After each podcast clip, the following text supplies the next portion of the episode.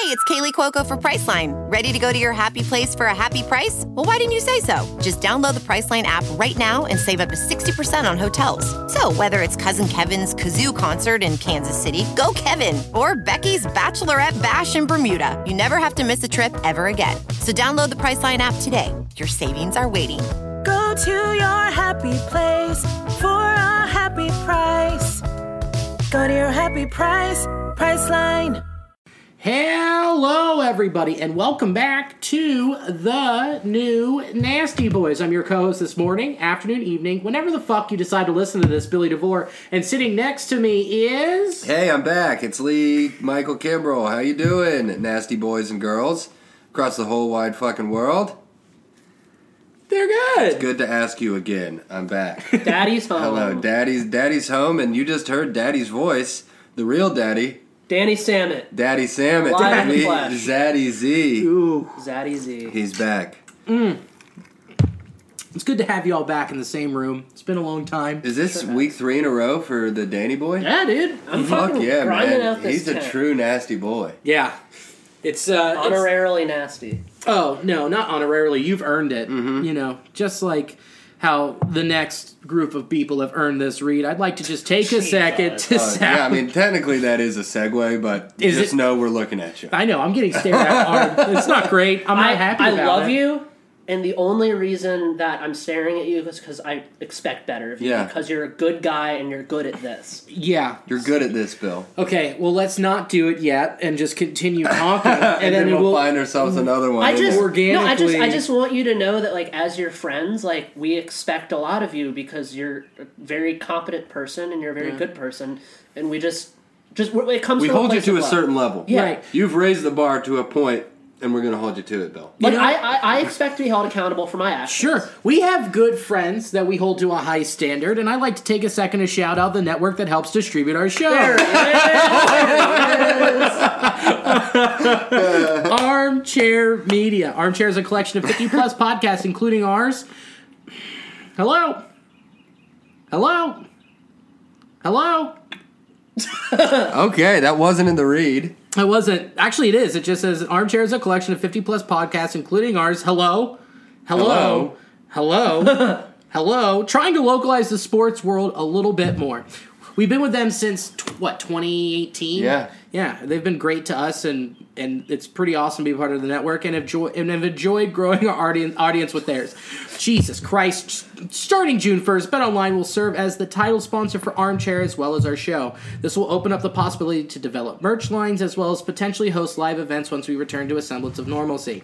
In addition to BetOnline coming aboard, Armchair will now serve as the host network for the world's largest skateboarding podcast, The Nine Club. Ah, Hosted by professional skaters Chris Roberts and Kelly Hart and Tony Hawk. The Nine Club talks every week with the biggest names in skating. One of those people isn't on the show. oh, I was about to say, Tony Hawk is under armchair all American. They're on social media at the Nine Club. You got my ass. Bill. Birdhouse All Americans. Ooh. To, to see more, search Armchair Media wherever you get your pods. Also, check us out on Armchair's website, armchairmedianetwork.com, and their social channels at Armchair Media. Armchair Media, those who can do, those who can't. Hashtag take a seat. I'm gonna ad lib and ad read right now. Is that only one? That's it. Oh, okay. Okay. Uh, in the span of just 24 hours, I walked across a Harvard virtual graduation stage into the back of a police van alongside other peaceful protesters, both of which I'm equally proud of. Said Ohio State basketball player Seth Towns the other day when he got popped for being a wonderful citizen and a compassionate human being. Uh, as you, we- we're going to talk about this in depth because, quite frankly, I do not give a fuck about baseball right now. Yeah. Uh, but I have released a T-shirt commemorating Seth Towns' act of heroism and patriotism, in my opinion.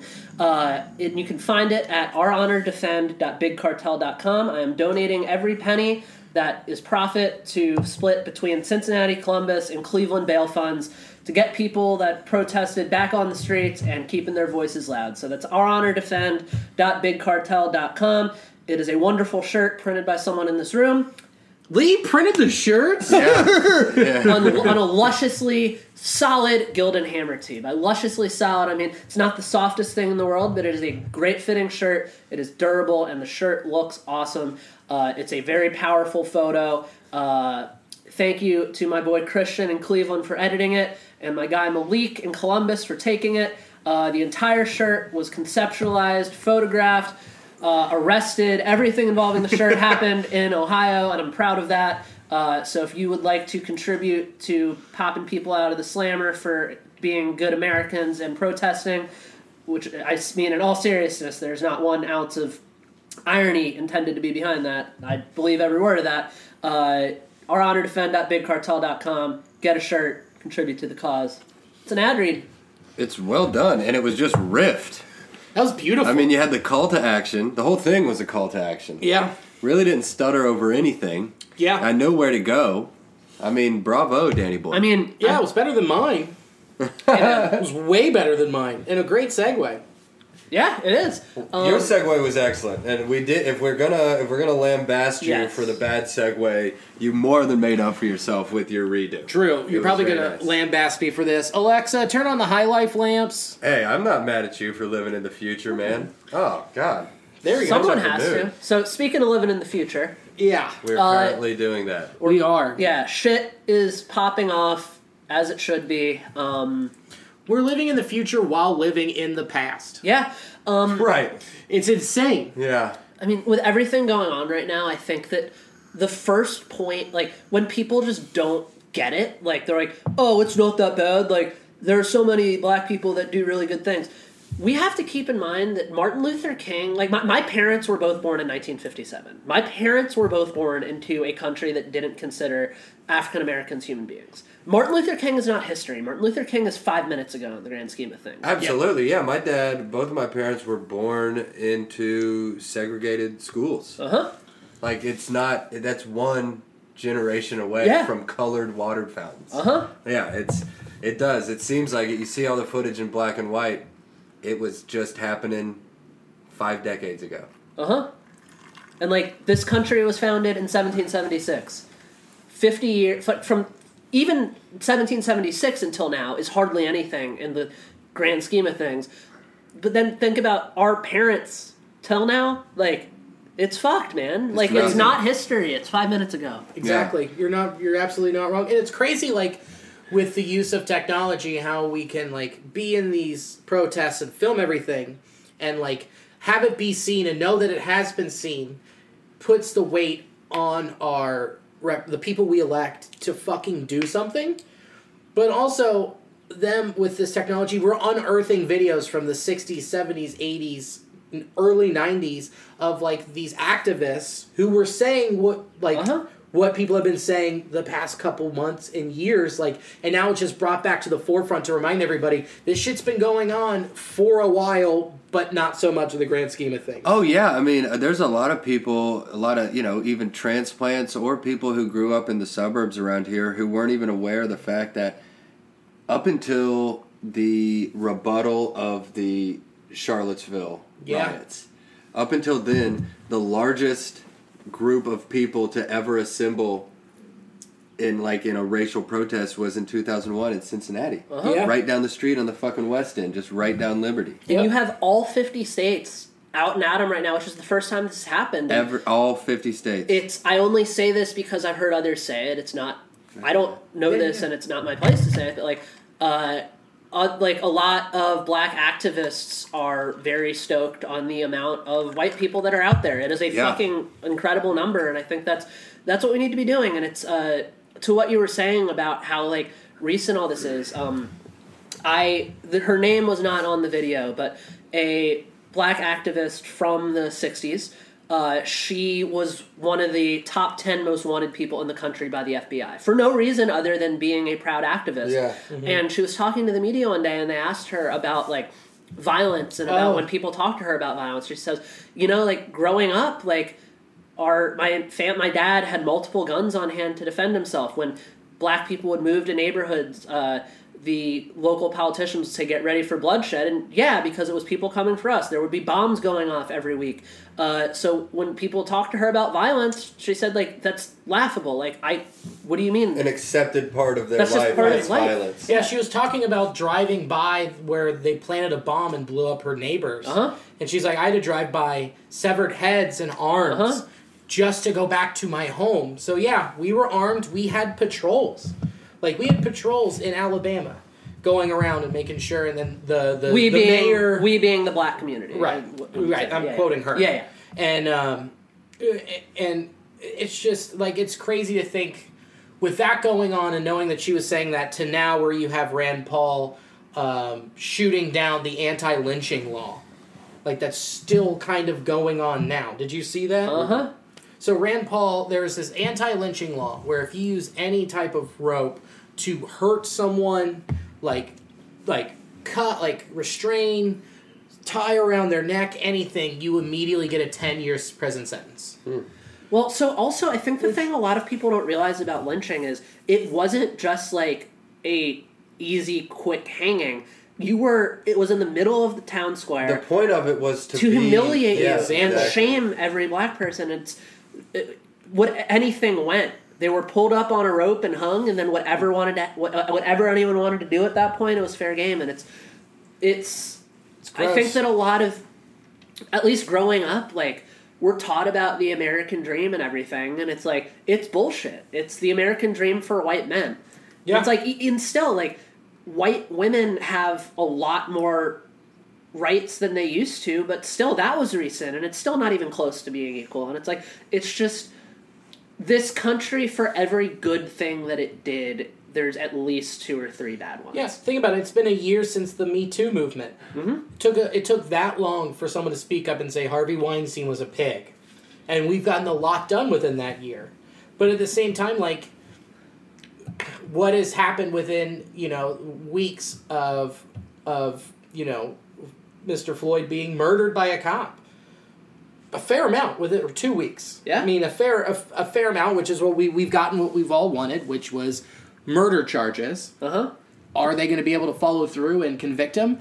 I sure hope so, because it'll get a lot. It'll get a lot louder if they don't. And the thing is with that, like, I think that a lot of people, like, that's the way I put it earlier on Twitter was that is only maybe 1% of the work that needs to be done. I don't want anybody, anybody that's pissed off about this, if they convict these people and sentence them to jail time, I don't want you to consider scraps from the table your dinner. Because we're not even close to being done. Yeah. Like there is I encourage everybody listening to this watch the movie 13th on Netflix. I watched it for the first time last night and it was it was the hardest thing I've ever had to watch, but it's fucking insane. Like every single thing about this country revolves around profit and every single thing about profit runs around exploiting people. Yes. And mm-hmm. because this country for so long treated African Americans as inhuman, they're the ones who get exploited. So if you look at like there there was the main thing that I, one of the main things I took away from this movie, a group called ALEC was a private group of incredibly wealthy and incredibly successful business people. Walmart, McDonald's, uh, privatized prison companies. Pretty much every big company that might have some sort of sketchy thing to do with anything, they were involved, and it was American lawmakers. And it gave corporations a direct seat at the table to the point that a lot of lazy congressmen would leave the ALEC letterhead on bills. Like Wouldn't even try. wouldn't even try. And what happened with that was because the U.S. didn't want to deal with their own prison system, you had the start of privatized prisons. Because privatized prisons had quite literally had a seat at the legislation table, they wanted they were able to influence everything, and that's why you have things like the war on drugs. That's why you have things like just people knocking down doors without like no knock warrants and all that stuff because they are a business that is directly in the ear and at the table with government with government legislators and they need to keep their prisons filled and then from there you go to the fact that companies like J.C. Penney and others and uh, even the military like even like the military would use prison labor and still use prison labor Oh yeah. Yeah. it's so fucked and it's it's quite literally slavery you have you bust black people for nothing and then make them work in jail for nothing. It's fucked. And then I saw another story on Twitter. This girl posted it. She asked her mother's permission. This happened 19 years ago. Oh, I read that. Yeah, her younger brother was going for a bike ride, or I think he was he was going for a jog or something, and somebody a cop pulled up on him, and was immediately going for the arrest, and the kid resisted arrest, and he ran. He just took off running, and the cop had a heart attack because he had a pre-existing heart heart condition. Because when you're a pig, you probably eat a lot of grease. Yeah. And I- Yeah. I- anyways, no, but um, so he had a heart attack, and they tried to get this kid on murder. And what happened was they got out of the murder charge by pleading insanity somehow. And he has spent 19 years in a mental facility. He has spent his almost his entire life in a mental facility and no one everybody in there knows what's happening and they treat him terribly, intentionally. And they've been trying to bust him out and trying to like get the court to get him out of there. And no one's on his side. He's tried to commit suicide multiple times. Like, course he has. It's the entire. I, I think that there's a lot of shit that, that there's so much. There's an unbelievable amount of nuance to this because of the fact that quite literally every part of this country ties in to the suppression. It's of black ingrained in us completely, down to the profits, Uh-huh. everything. I mean, just it's just a matter of control, and, and it's not just it's it's not simply, of course, at the at like the core of it, the the protests are about the the the murders of black men by the hand of cops. But the, like if you zoom out a little bit, it's about the entire completely broken system. What you were, I mean, every every level of it, whether it's government or whether it's law enforcement or whether it's just like nickels and dimes and it's just green. If Yeah. it's just like if it's if it's just money, I, I, I on Sunday I met this kid at Kroger. I walked into Kroger and uh, just head nodded this kid. He was out there panhandling, and he didn't look like he should have been panhandling. So it was kind of weird. I head nodded him, and uh, he like really sheepishly asked for some money to get back to Dayton. He had gotten arrested the night before. So the night before in Covington on the 30th, him and his buddy were smoking a joint out in front of a liquor store in Covington. A legal act across the fucking river. And uh, a cop came up and just beat the fuck out of him and arrested him. I mean, just completely busted him up.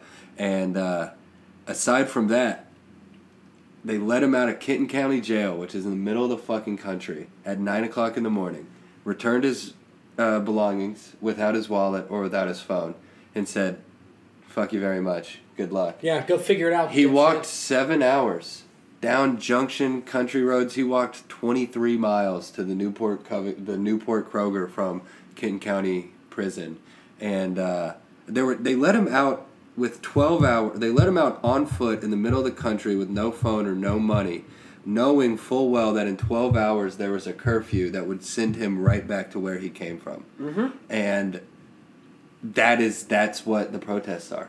That's what it is. Yeah. that these these young black men just they're playing a game. They're just playing a game where the rules don't apply to them. Well, yeah. I mean, did you guys watch Cincinnati Goddamn that documentary from like ten years No. ago? No. So Shrek posted it. John Shrek, fellow comedian, friend of the pod, he posted it, and it's it's about the the uh, murders of of African American men from 1995 to 2001. Fifteen men were killed at the hands of police officers.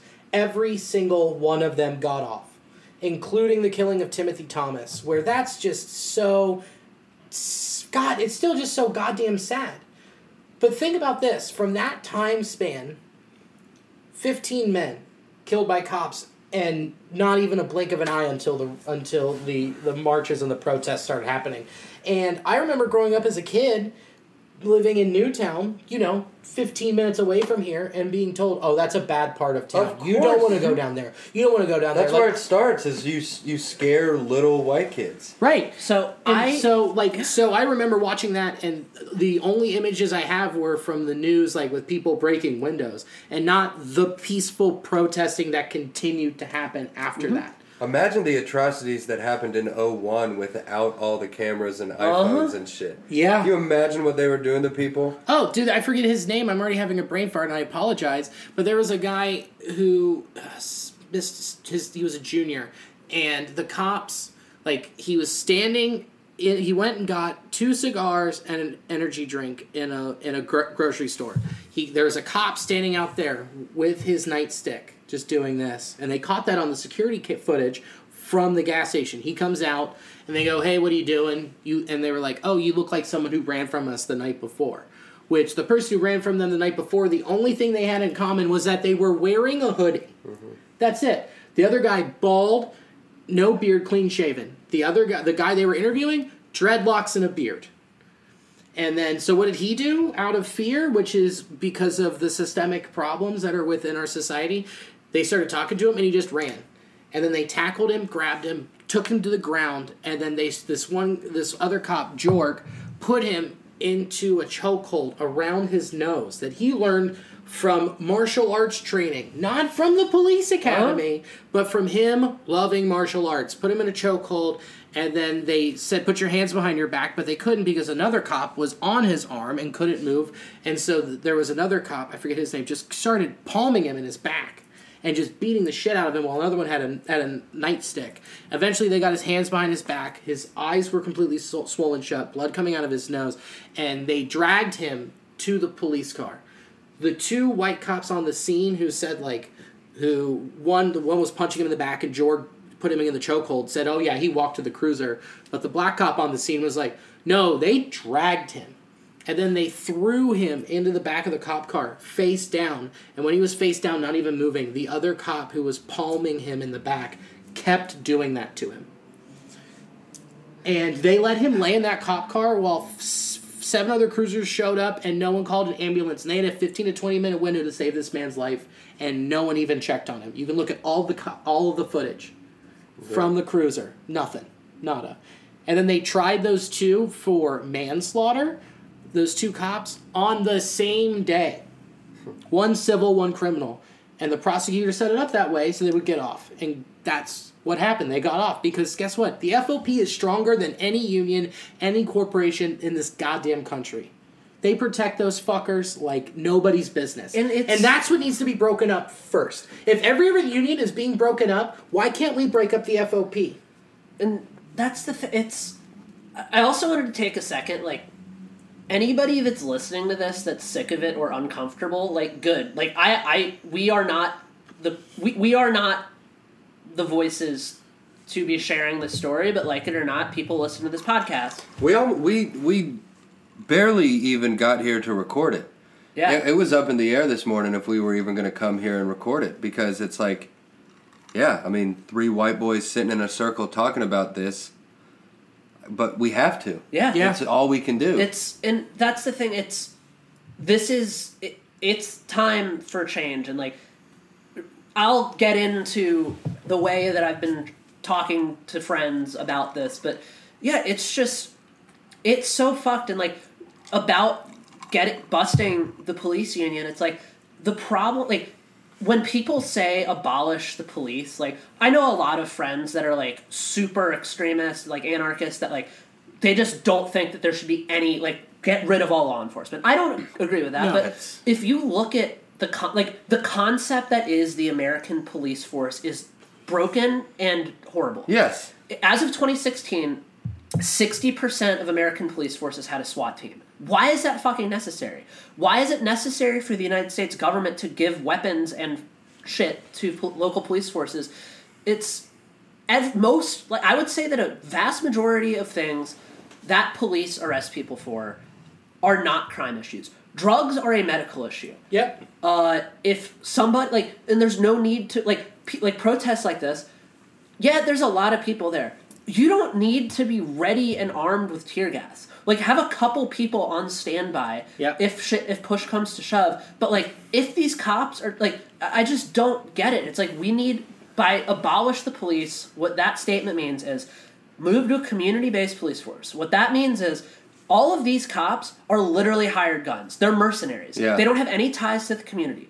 If you're serving as a police officer, you need to be embedded in the community and live there. You need to be a resident. Like the way I explain it is this: obviously, I am a white man. I have a much different. Ex- I don't like the police. I have had weird interactions with the police. I don't want to deal with the police any more than anyone else does. But that being said, if a cop lives next door to me and is patrolling my neighborhood, I'm going to interact with him pretty frequently. Yep. Just because if like I interact, I would imagine that if this kind of model was put in place, I would say that everybody would interact with their local police force or police officer, two or three, however many it is, probably about as much as they interact with the mailman. Enough to know, like, hey, I like that guy. You know, that's a good guy. Like, I'm like, and what that accomplishes is it make it forces the police to treat people as human beings because they have they have skin in the game, but none of no police officer does currently. No. they're quite literally hired guns, and I think that another thing that people don't realize about this, pe- this this is hot, but I believe it. Saying Blue Lives Matter is literally no different than saying Target Employee Lives Matter. It is a fucking job. Yeah. If you don't like the morals of your job, you quit. Obviously, a lot of people aren't in the position to do that because of finances, but like, Christ, guys, like, where is your soul? Where where did you like? Where did these people go wrong as a human? Like, what happened to them as kids that resulted in them losing their soul and losing their humanity? And yes, there are some good cops, absolutely. That being said, solidarity is not taking a knee with protesters because we've seen all around the country, including in Cincinnati, that it's literally a de-escalation tactic for show. Absolutely. Uh, I forget. There was one in Portland. And in Indianapolis. Yeah, in Indianapolis, cops took a knee to get people to run towards them, and then they gassed them. In Portland, there was media on the sidelines. Cops took a knee with protesters.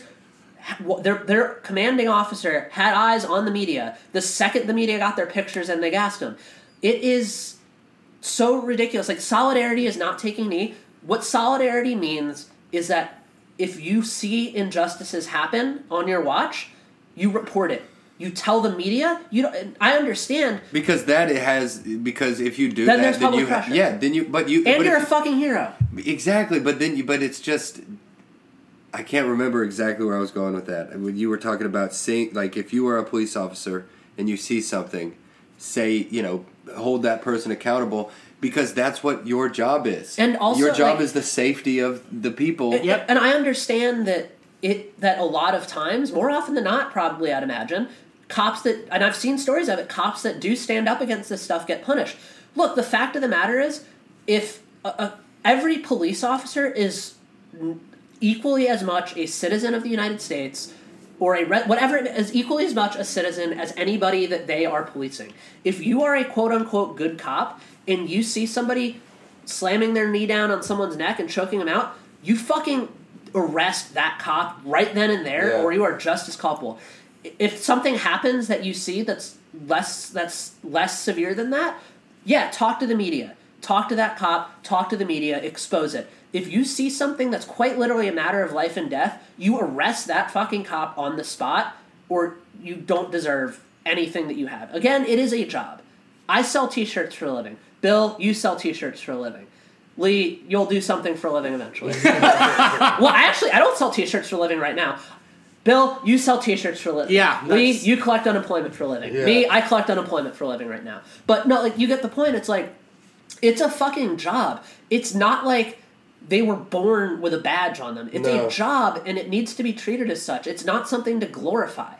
Maybe eventually, when it is a, if this thing, if we can get this progress done, if it is like a community-based pub, actual public service, yeah, then maybe it's something like, you know what? I have a lot of respect for that guy. It's a job. It's no different No. than any other job, so except they rarely, have way more power. so rarely does any American, you know, obviously, uh, if if if you are a black person, this is amplified. But like, even us, the three of us sitting on a couch, I've never like I've never had a great interaction No. with a police officer. You know, maybe I mean that's when I Yeah. when I'm getting in trouble. Sure, I've I've uh, I'm, I I know a few who I would vouch for. Calvin Maddox, I'd go to war for him. Yep. I believe in that kid. He's down in Lexington, and I believe in him. Uh, but yeah, No, like I mean, I grew up in Newtown, and one of their things was, you know, you had to live close or in the like around the area, and there was only three of them, and so they all knew everybody. And there were multiple times, you know, I got out of shit because they knew who I was. Like there was one night I was pulling in, I pulled in my parents' driveway. I was twenty, I was twenty one. I pulled in in part or twenty, yeah, I was no, I was twenty two, whatever, doesn't matter. I pulled into the driveway, and there was a cop behind me, and I forget his name, but he goes, he just he doesn't lights nothing, just rolls down the window. He goes, Billy, get over here. And I'm like, okay, and I walk over to his cruiser, and he points at his computer and he taps the screen. He goes, hey, your tags are tags are expired. Get home, get in there, okay? And when you get up, go get it fixed. I don't want to give you a ticket. And he goes, is that booze I smell? I'm like, yeah. He goes, you're drunk and you're lucky, okay? Get inside. And I'm like, okay, because he knew who I was and I was a good Yeah. kid. And the the police chief of Newtown I've known since I was six years old Yeah. and he's a good dude who worked his way up the ladder and he's been on the forefront of trying to crack down on heroin not just to cuff these people but to figure out a way to change their life instead of just putting them in jail Yeah. and come up with with reform plans Yeah. Like so like there is a difference there for sure is a difference and it's not popular right now what you just said danny about like there is such a thing as as as good cops and good just good people but there's there's so much in there like that was brought up in the in the documentary too is like they should be living where they work Uh-huh. the other thing is their training like and also their mindset so when the guy said that he shot timothy thomas and every single thing was they said that i was afraid that is racism because you're just like, oh, it's a black dude. I'm Scared afraid. of a I'm black afraid. guy. That's the job you signed up for. My dad's a paramedic and firefighter. He's been for 20, 25 years. Okay. Is he afraid to go into a s- into a burning building and save people? Absolutely, but that's what he signed up for. If you're not on board with that, then quit and go be a manager at a Taco Bell and make more money. Dude, that's the thing. It's like generally most people that I've interacted with that suffer from small dick syndrome get a nice car. They don't go around killing people. Yeah. Yeah. Like it's That's so true. it's like if you like if you're really that insecure about yourself that you need to I'm- and I'm going to use the president's words here unfortunately that you need to dominate people like that. Yeah. Just go fucking be a day trader and just yell at people or something. exactly. Be- Get really rich and be rude to the wait staff. Yeah, Yeah, exactly. be- Don't kill people. Yeah. Be Dave Portnoy. Just do Yeah. that. Just, if your dick is that small, just be Dave Portnoy. But uh, Damn, that's the name of this fucking episode. yeah, but uh, no, like, I uh, I had I, me, uh, a couple years ago. Um, Be Dave. I don't remember. Yeah. a couple years ago, uh, th- I had a talk with a friend of mine.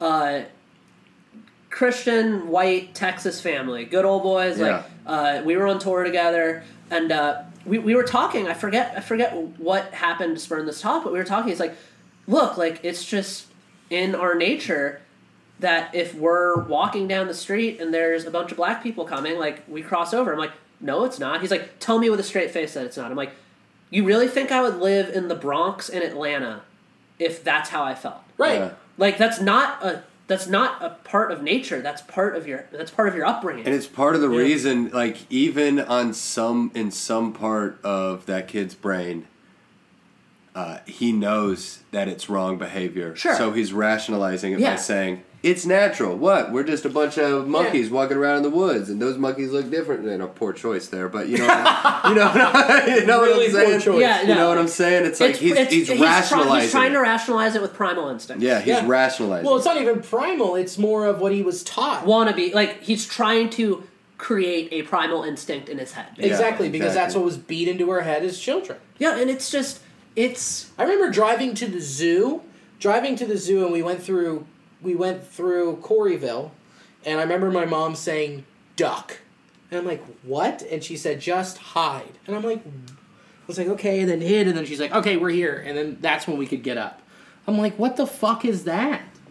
It's so like it's crazy to know like that's how I was raised, and then like walking around on Sunday, I'm out with Alicia. We're going to go pick up some food, and when we go pick up some food, I'm passing you know a bunch of black dudes age like probably early 20s to late 50s, and they were just frying tilapia on the street. I'm like, "What are you guys doing? Like, what's up, man? Like, what are you guys making?" And we actually sat and talked, and like that probably wouldn't have happened not on my behalf but like three weeks ago I feel like this is bringing a lot of people together because they would have stared at me and been like, "Oh, just another fucking white boy walking around in my goddamn neighborhood," you know, because gentrification's happened down here. Yeah. And now I think that there's a lot of people coming together and walking and being like, "Hey, let's fix this," and everyone's like, "Oh, okay." So I think it's just also both sides coming together, and if and it sucks in the circumstances and what happened, but if it wouldn't have happened, we wouldn't start growing like this and talking about this and doing it. There something. are so many white people that love black culture until it comes time to being an ally. Yeah, If you have ever at any point listened to any kind of rap music, if you have ever at any point watched any professional sport, it's fucking time for you to step up. Like, you cannot. You are not fucking allowed to listen to black music unless you listen to black voices. Like Butch Walker, uh, Butch Walker just put out a record. he nailed it. He nailed it. It's a fucking incredible record.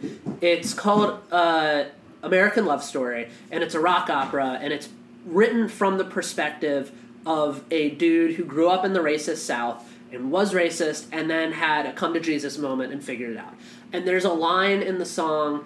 Uh, now my kid's listening to Drake, but he's one of the good ones. But now I'm really start to doubt it. Like that's the kind of like he's one of the good ones. Like and again, like Butch Walker, it's it's it's from a perspective. He doesn't Yeah. feel. Just want to clear that he's a fucking hero of mine. But uh, it's uh, that's a prevalent mindset, and it's like it's there are so many like there are so many MAGA kids that I am sure do nothing but listen to Kiss 107. Absolutely. And they're and like from a music industry perspective, don't even get me started at the exploitation of black artists. Yeah. Quite literally everything that happens in music is owed to the black community. Rock and roll was invented by black people. yeah, he just died. Yeah. Little Richard. Uh huh. And Jason, Jason Isbell had a great tweet the other day. Isbell has He's the fucking killing man. it on Twitter. But he had a great tweet the other day about, about- the instruments? Yeah, yeah. Yeah, it was It's like really good. Being able to afford an instrument and being able to afford to learn how to play it is a privilege. Just because somebody happens to only have a shitty computer that they use for school that their parents scraped together every dime that they could to get them so they could have a good education and like Yeah. have the internet. Just because that's the only tool they have doesn't make the music any less valid, doesn't make it any less artistic or creative Yeah. Absolutely. but like it's it's just so fucked man and it's like i guess the way forward for us white people is we have to have long hard conversations with ourselves so what i've been doing any friend of mine that i consider a good enough friend to have a tough conversation with and that i know like to have a tough conversation with i just go up to them like hey there's no judgment on the other side of this it's there will only be guidance Yeah. what are you doing to help point blank Yeah. and if you're not doing anything we're going to fix that because that's the issue it's like there's so much complacency and i think that i think complacency and it, i think that not caring about things that don't personally affect you i think that hon- honestly might kind of be human nature but it's not good and Yeah. that's a that's a behavior that we need to unlearn Yeah. And that's a behavior that most people do unlearn or at least most good people unlearn Yeah, I mean, there's a. I've been doing a lot of doing that, looking in the mirror the last several days Uh-huh. because you know I've been proud of how I've lived my life and how I've carried my life Uh-huh. and how I've interacted with uh, people that don't look like me, and I mean, just even still, even Yeah, then, uh-huh. I mean, I just there's always something we could be doing better even then, man, uh, I don't know. It's it, it's it's not. I don't guilt for just the lack of a better term, but it's really just learning how to reconcile it. Um, you know, I, I just I helped my grandfather die last week, and I did make a lot of ground with that man as he grew, but he died a racist. You know, wasn't born a racist what? though. Yeah, no. Well, in that, I mean, yeah, you're right. He wasn't a born a baby. He was born into it. Yeah. He was born in El Dorado, Arkansas, which uh, Bill Clinton, in his autobiography, autobiography, called the epicenter of racism in America. Uh, my family is from the South, Kentucky or Arkansas, or further south than that. My name is Lee. yeah My name is Lee. My grandfather's name is Robert Lee Kimbrell. Um, and and I and I have been that kid who grew up in it, and it's like my family isn't hateful, right? It's not. It's never been overt. Uh, I never heard my parents say anything like disgusting or crass or anything like that. But it's still, I mean, I went to public schools. Tate's Yeah. Creek's like 50 50. Even then, it's still, I'm just looking myself in the mirror and it's just like, what more? What more? What else? I just, the quarantine left me feeling completely helpless. Yeah. Like it really got me depressed. Yeah. Just like, who am I and what the fuck am I doing here? Like if if you know if this is a movie, I'm a fucking unpaid extra. Who you know? Yeah. And it, it makes me and it, it's really freaked me out. I don't know. I mean, I. I've I have I've been active throughout all this. You're just left wanting to do more, wishing you could do more, and and not exactly knowing what to do. like that's the thing it's it's so big and that's the thing it's it's just it's so goddamn big like once you watch that movie it's like it really becomes apparent just like what does systemic racism mean Yeah. it's so much more than people crossing the street it's so much more than police brutality although that is a big part of it I watched this video that was really interesting. It was this uh, uh, Muslim American talking about uh, brown conservatives and you know uh, middle people from the Middle East and Asia and all this.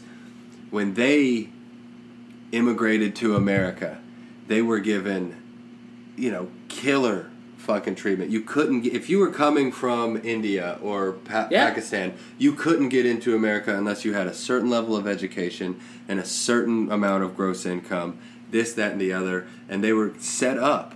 They experienced plenty of prejudice because of their skin, Sure. but it's not the institutionalized kind. Yeah. Because when we were bringing, we America were bringing in people from other parts of the world, we needed to prop up a couple Sure. brown groups so that we could point to them and say, They're "No, look, yeah no, look, they're not being held back because they're brown. They're and then point at the black community, but they are being chained down by you know all just so much legislature. It's just uh-huh. so deeply ingrained. I mean, and now, dude, today the FBI f- just fully acknowledged that the KKK has infiltrated the police force across America. Of course. Of That- course. It- It's it's just so overwhelming, but the reality is it's like it is going to take every single one of us hit, hitting those streets until we need to disrupt everything to the point that it is burnt down. And when you look at somebody like Bernie Sanders, who the entire political system went up against him, th- no wonder why, because he's trying to destroy everything because it's fucked up. Yeah. And it's at a certain point, the tides will change. But I'm tired of I'm tired of the mentality of, you know what? Let's just get through these four years and we'll figure it out. No, it's it has to stop now. There's no more waiting time. and, And- there will be. It will be uncomfortable. Yeah, It is uncomfortable. Any kind of change, any kind of flux is uncomfortable, especially when you're talking about, I mean, the change that we want right now is like all encompassing. It, it'll change it'll, It'll change, change the the way your fabric life of this Yeah, yes, exactly. That and that I think that's another reason why some of these moderates who don't hold hate in their heart, but you know, our cousins, our our aunts and our uncles who are up in the suburbs looking down, they it's it's too uncomfortable. That's the problem right now is Uh-huh. people aren't willing to make the sacrifices. it's, they're the ones who say, you know what, like, yeah, the looting's fucking terrible. Like, I, I I just can't get behind the looting. Like, it's terrible what happened to him. Why is that your order of things? Yeah. Why Right. why are you more concerned with property damage than human life loss? Well, the reason because they are is because that's America and it's the cost of being in America, or that's what they've Yep. been told. It's they're desensitized to it. It's like yeah, every every every couple weeks, every month, you, you- on the news, the news cycle before this, there would be a news cycle of hashtag whichever innocent black person was murdered. yeah. Yeah. And it's like you just it happens so often. It's like school shootings. You know, You just It- get it- numb. it's like twenty five kids get mowed down in an elementary school in your backyard, and you're like, boy, the world sure is crazy. Instead of thinking this can't happen anymore. Right, we need gun reform. Yeah. And instead, here's the thing that the problem with that is instead of fixing the problem, they throw cops in front of the buildings and they put metal detectors in the buildings and not fix the main issue is like, hey, maybe not everyone should have a gun. I'm not saying that guns are a bad thing. I'm saying, you know, there are people out there that should not have them or access well, to them. and with that, a big thing that I've been wondering, with all of this happening, and I am absolutely not advocating for violence of any kind. Let me just preface this by saying that. That being said, when you have a militarized police force assaulting peaceful protesters and ruining lives and just all of the terrible shit. I mean, just the just the level of corruption and terrible shit that's happened to people of all races during these protests is enough to want change. But with all of that happening, where are these so-called good guys with guns? Yeah. Where are they? Where are they to defend American citizens? Well, the good guys, the, the, good guys, the good guys with guns are. If you consider yourself a good guy with a gun, it means you didn't pass the physical to become a cop. You know, Yeah. if you're the if you're on the neighborhood watch and you're a good guy with gun, you're you're team blue. You're not Oh. going to go down there and, and, and pick and you know start Yeah. doing that. Or there's a good guy with a gun who's a good guy and knows, hey, if I take this gun down to this peaceful protest, It's going to get all the yeah. it's gonna ruin everything that we're Yeah. fighting towards. Yeah. So you're we're both right in that situation. Yeah, uh, yeah. But it's just um it's just bonkers. I mean, like, even listening to what friend of the pod, sweet baby boy Schubert posted about. Hmm. Just being locked up and and in jail for 13 hours. Do you know Katie Viox? No. Same exact thing. Like now she's being charged with like extra shit for no reason. Our friend What? Our friend Bridget Denman Yeah. was arrested on the first nights of the protests. She's a transgender woman, and prison is a is a s- pretty horrific place for a Anyone, trans person. Anybody. yeah. Yeah. She uh, they tried to put her i with the ma- with males, and she wouldn't do it, and they stuck her in solitary confinement for ten hours. Are you serious? Bridget did fucking ten hours. That's a rights violation. Oh well, I was talking with a buddy of ours, uh, g- uh, comic, call him an open micer, Connor Lofren. Lofgren. oh, sweet Connor. yeah, yeah, he's a great kid. I fucking like Connor a lot. But he came over, and uh, there's will inevitably be a, a class action lawsuit brought brought against the CPD. Good. Uh, because I mean, there were. He said that there were. He was in. He was being held with 400 people in the parking lot outside of Uh-huh. the Justice No Center. bathrooms, no food, 40 no water. degrees, no bathrooms. He said after No blankets. he- and you couldn't. He could. He came over and he couldn't sit down because the the police officers wouldn't let people lay down. You had to sit on your butt the entire time.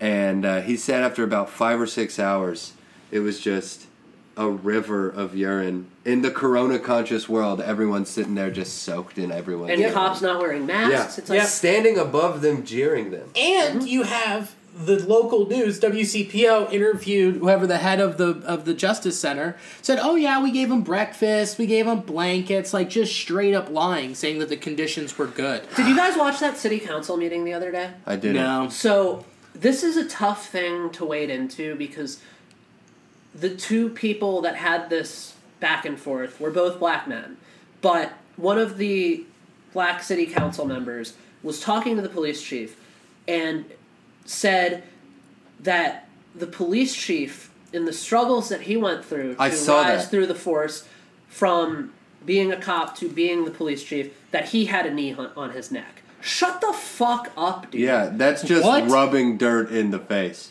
It just who Did you send that in the group? Where did I hear Yeah. that? Yeah. it's just like dude like what the f- like it's and, and that's the thing it's like even people in power that should be sympathetic just don't get it and like then you have leaders like Drew Brees that just completely Oof. don't like just willingly ignorant intentionally ignorant and it's just it's this has to stop now Well, at that point, it's not. I mean, he'll claim it is, but at that point, it's not ignorance. Ignorance is genuinely is not, not, knowing. knowing.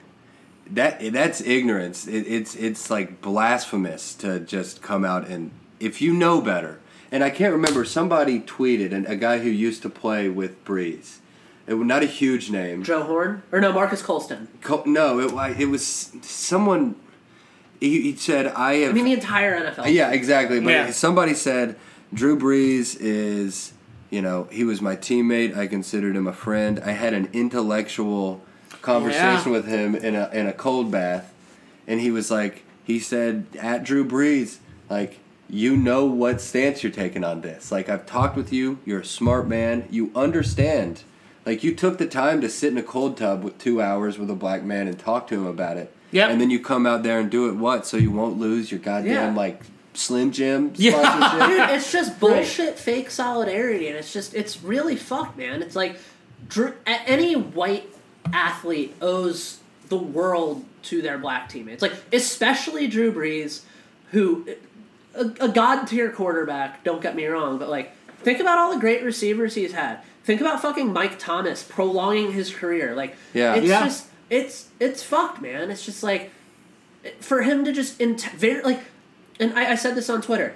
He's had 20 years in the NFL and four years at a Big Ten school in Purdue. Conservatively, he's had 20 media training sessions. He knew exactly what he was doing, and that's the fucked up part. Yeah. Exactly. That's why I say it's not ignorance. No, exactly. It's blatant. Yeah, it's blatantly and intentionally missing the point because you don't want to. You don't want to. You're Right. uncomfortable. He was just. I don't even think it was just that. I think he And it's was making it about him. I think it was just too much of an error thinking about the flag in America, where instead of getting the point, and that Dude, was it's a not choice. like he played in Dallas. choice. My man plays in New Orleans. Right, he should It's like the, it's it. like the number one most disenfranchised city of black people in the fucking country. I know. And he just fucking whiffed. Whiffed. And also, you know, I don't know. Even if he would have said that like a year ago, it wouldn't have gotten as hot and people would have been like, "Oh yeah, that's just, you know, you know, that's just a, a white player taking a stance." And now it's like, "Hey bud, you better be careful." But like also he, I think he just told he's not dumb. I think he just missed the point and I do I do think Intentionally. and I don't think it was intentional. Drew Brees, Yeah, dude, he has had. I really, I think he, was just being, not just. I think he was just more worried about, you know, oh well, the flag and my father was in, was in the army, like my grandfather before him, and like, and then just missed the point and just stood up more for the American flag than that, which is Well, so- insane. So, he missed the point. So think about it this way. okay, I was about to make this point, um, and it goes hand in hand. There's a whole like genre of people that are just like, "Oh, I'm sick of the political correctness." Blah blah blah. It is not your place to determine what is is or isn't okay to say about another group of people, right, and it is certainly not Drew Brees' place to tell others what their protest was about. It is a fucking mm-hmm. flag. You can buy them at Walmart. You Yeah. can put them on a T-shirt. It it stands for things, sure. Yeah. But like, also think about it from this perspective. Yeah, Drew Brees, you're a white dude who was made millions of dollars and lives in a gorgeous home with your white family. That flag means a lot different, a lot of different things to you than it does to black people. Agreed. That it does to LaTroy Hawkins, who was interviewed. The Athletic did a panel on uh, talking to black major leaguers.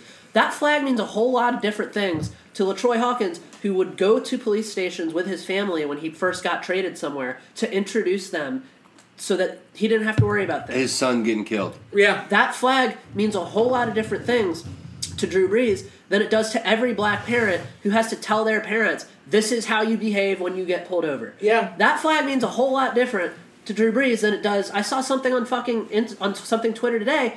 There is a shortcut that you can download for your iPhone for when you get pulled over. It turns off your music, it starts recording, it darkens the screen, and then it automatically uploads everything to Google Drive, and it also sends your location to your emergency contact. We, the, us three, that shouldn't exist. us three, we will never have to understand. Why? I wouldn't even know that it existed. Us three don't. We have no need for that. Yeah. For me, uh, my, exa- my my police run in. I was in New York City on tour. Uh, we had a day off the day after a show, and we were going to a Mets game. And I didn't even think about it. I just we had a whole day in the city, so I just woke up, jumped off the bus, went down to went in Manhattan, ate everything. I had my box cutter in my pocket that I use every day to open boxes. Yeah. Undercover cop pops me. Uh, I didn't. Well, let, let me rephrase this. We're walking into this. Pops, you doing what? We're walking into the subway, and I hear somebody taps me on the shoulder. Hey, is that a knife in your pocket? Yeah, it is. All right, need to see some ID. I go, uh, what's going on? He says, I'm with the NYPD.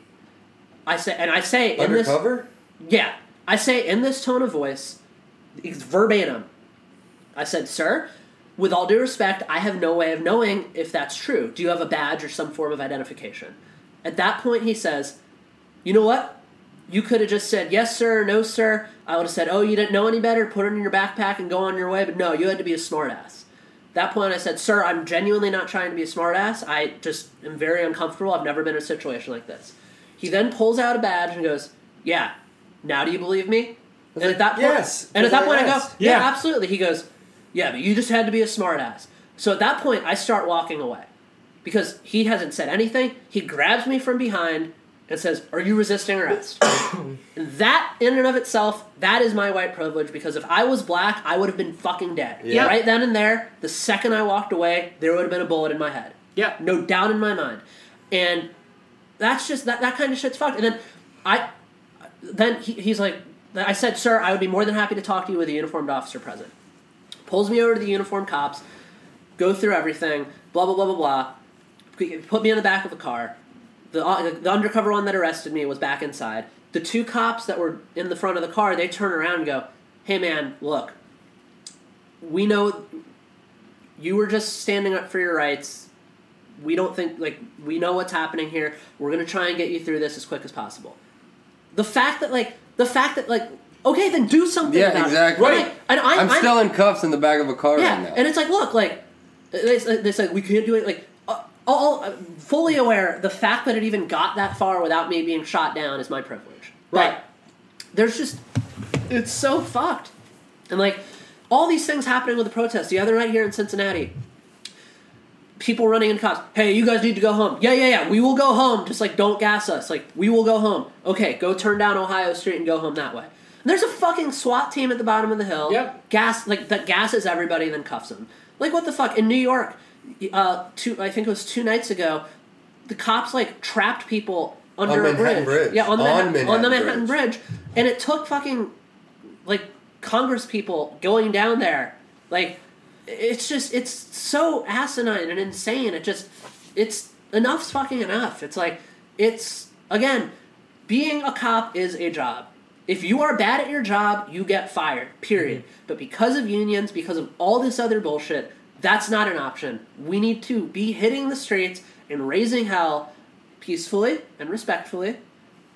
Raising hell until we disrupt things enough that they don't have a fucking choice yeah. Yeah. until Trump's out of office, until Mitch McConnell's out of there, until every greasy Republican that's in those ALEC meetings, And, is out dude, of there. and it's like it couldn't psychologically. It makes things seem uh, like more dire and scary. Just cu- with all of this piggybacking right off the quarantine, but it ends up being like a huge benefit because what y'all, what you're saying, Danny, about how we need to, you know, uh, cripple things.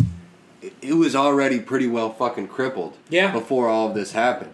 America was on a complete. I mean, if you're just talking like money wise, Yeah. if you're just talking the economy, it was it's teetering on the fucking edge. Now you know if people stop supporting these businesses that are funding the Trump uh, uh, uh, election process or you know, all of that thing. I mean, Yeah. just any moves like that are going to be amplified now just because of the state that Well, we're and already like in. look at look at this. Like I mean, there it got leaked that Yum Foods donated to the Trump campaign. It's like now people aren't going to eat at Wendy's, Taco Bell, Long KFC. John Silver's, KFC. Like they just aren't going to go now. They're like, And- well, and if see- that's where that money's going, then I'm not going to eat there. And this is why it's so fucking like that's why it's so convoluted and scary. It's like yes, don't go and eat at your Wendy's that is employed by eighty five percent black people. Yeah. let's go ahead and close that store down. You Yeah. know, so I mean, what do you do? well, and like it's- that's another thing. Like, I could not. The, the reason why property damage and looting happens, there's two reasons. Reason one, if you are shouting for hundreds of years and no one hears you, make noise in another way. Yeah. hundred percent. Yeah. Yeah. Two, I saw this on Twitter today. Uh, the way that advertising works and the way that consumerism and capitalism works is there are objects that are placed as goals. It is considered a symbol of status and success to have a sports car. Mm-hmm. Yeah. It is considered a symbol of status and success to have a Louis Vuitton A bag. chain. Yeah. So when Rolex. so when shit Oh. hits the fan, that's a perfectly natural response. Like fuck you, I am not able to achieve this object that is So I'll destroy it. so I'll destroy it and I'll Yeah. take it. So that's the thing, and I. But the other thing, again, I'm clearly like if if you are of the conviction, I I will never be un, I will never understand what it feels like to not be heard in that level. I'm not going to judge anyone for doing that. That being said, I don't understand why the go- why why everybody just tore through OTR when Kroger and Great American are right down the road. Yeah, I- like if you yeah. like like there are so many businesses that were already like truly reeling from the uh, pandemic, And this is now they're done. and now they're done. When it's like you could literally burn the Kroger headquarters to the ground, and they they will feel it for sure, but they'll be fine. But like, there's a lot of businesses that won't be, and uh, I don't think that I'm not sa- certainly not every business owner should have this mentality. But I saw a an owner of an Indian restaurant in Minneapolis. He said, and this is loosely paraphrasing. He said, "It is it was it is an honor to." Have my business destroyed. For I this saw cause." that. Yeah. And that's fucking. I saw awesome. that. That was fucking That's fucking awesome. And. I'm not trying to tell anybody how to feel, but that's awesome. But like, I don't know. Like, there's just there's an unbelievable amount of nuance to it, and it's it's just it's so. I mean, it's hundreds of years of shit that we need to undo. Like. Our country was quite literally built on slave labor. Yeah. like we got to undo that, and it's like as as a, this all like the reason why like one of the one of many reasons why I'm so fired up about all this is as a Jew, I would not exist if my if America turned down my great grandparents from escaping Poland before the Nazis took over. Right. I owe my life to this country. I love this country because of that. Because I literally wouldn't exist if America wasn't at least in advertisements, land of the free, home of the brave. So when I see that I had that right and that my family has prospered here because of that, but at the same time others aren't, that's fucking bullshit. I agree. You know what's crazy is uh, like what, to piggyback off what you said about the Indian owner, the Indian restaurant owner in Minneapolis. The city council of Seattle came out and they were like, "We understand the pain that you all are going through, and we understand the looting. So go out there and make your voices be heard." Basically, they just said, "Go for it. We'll take care of it," and the Well, city I- is going to take care of those damages. That's like. That's a progressive Yeah. approach. And guess what? When you have leaders come out and say that kind of shit, guess what doesn't happen? Uh huh.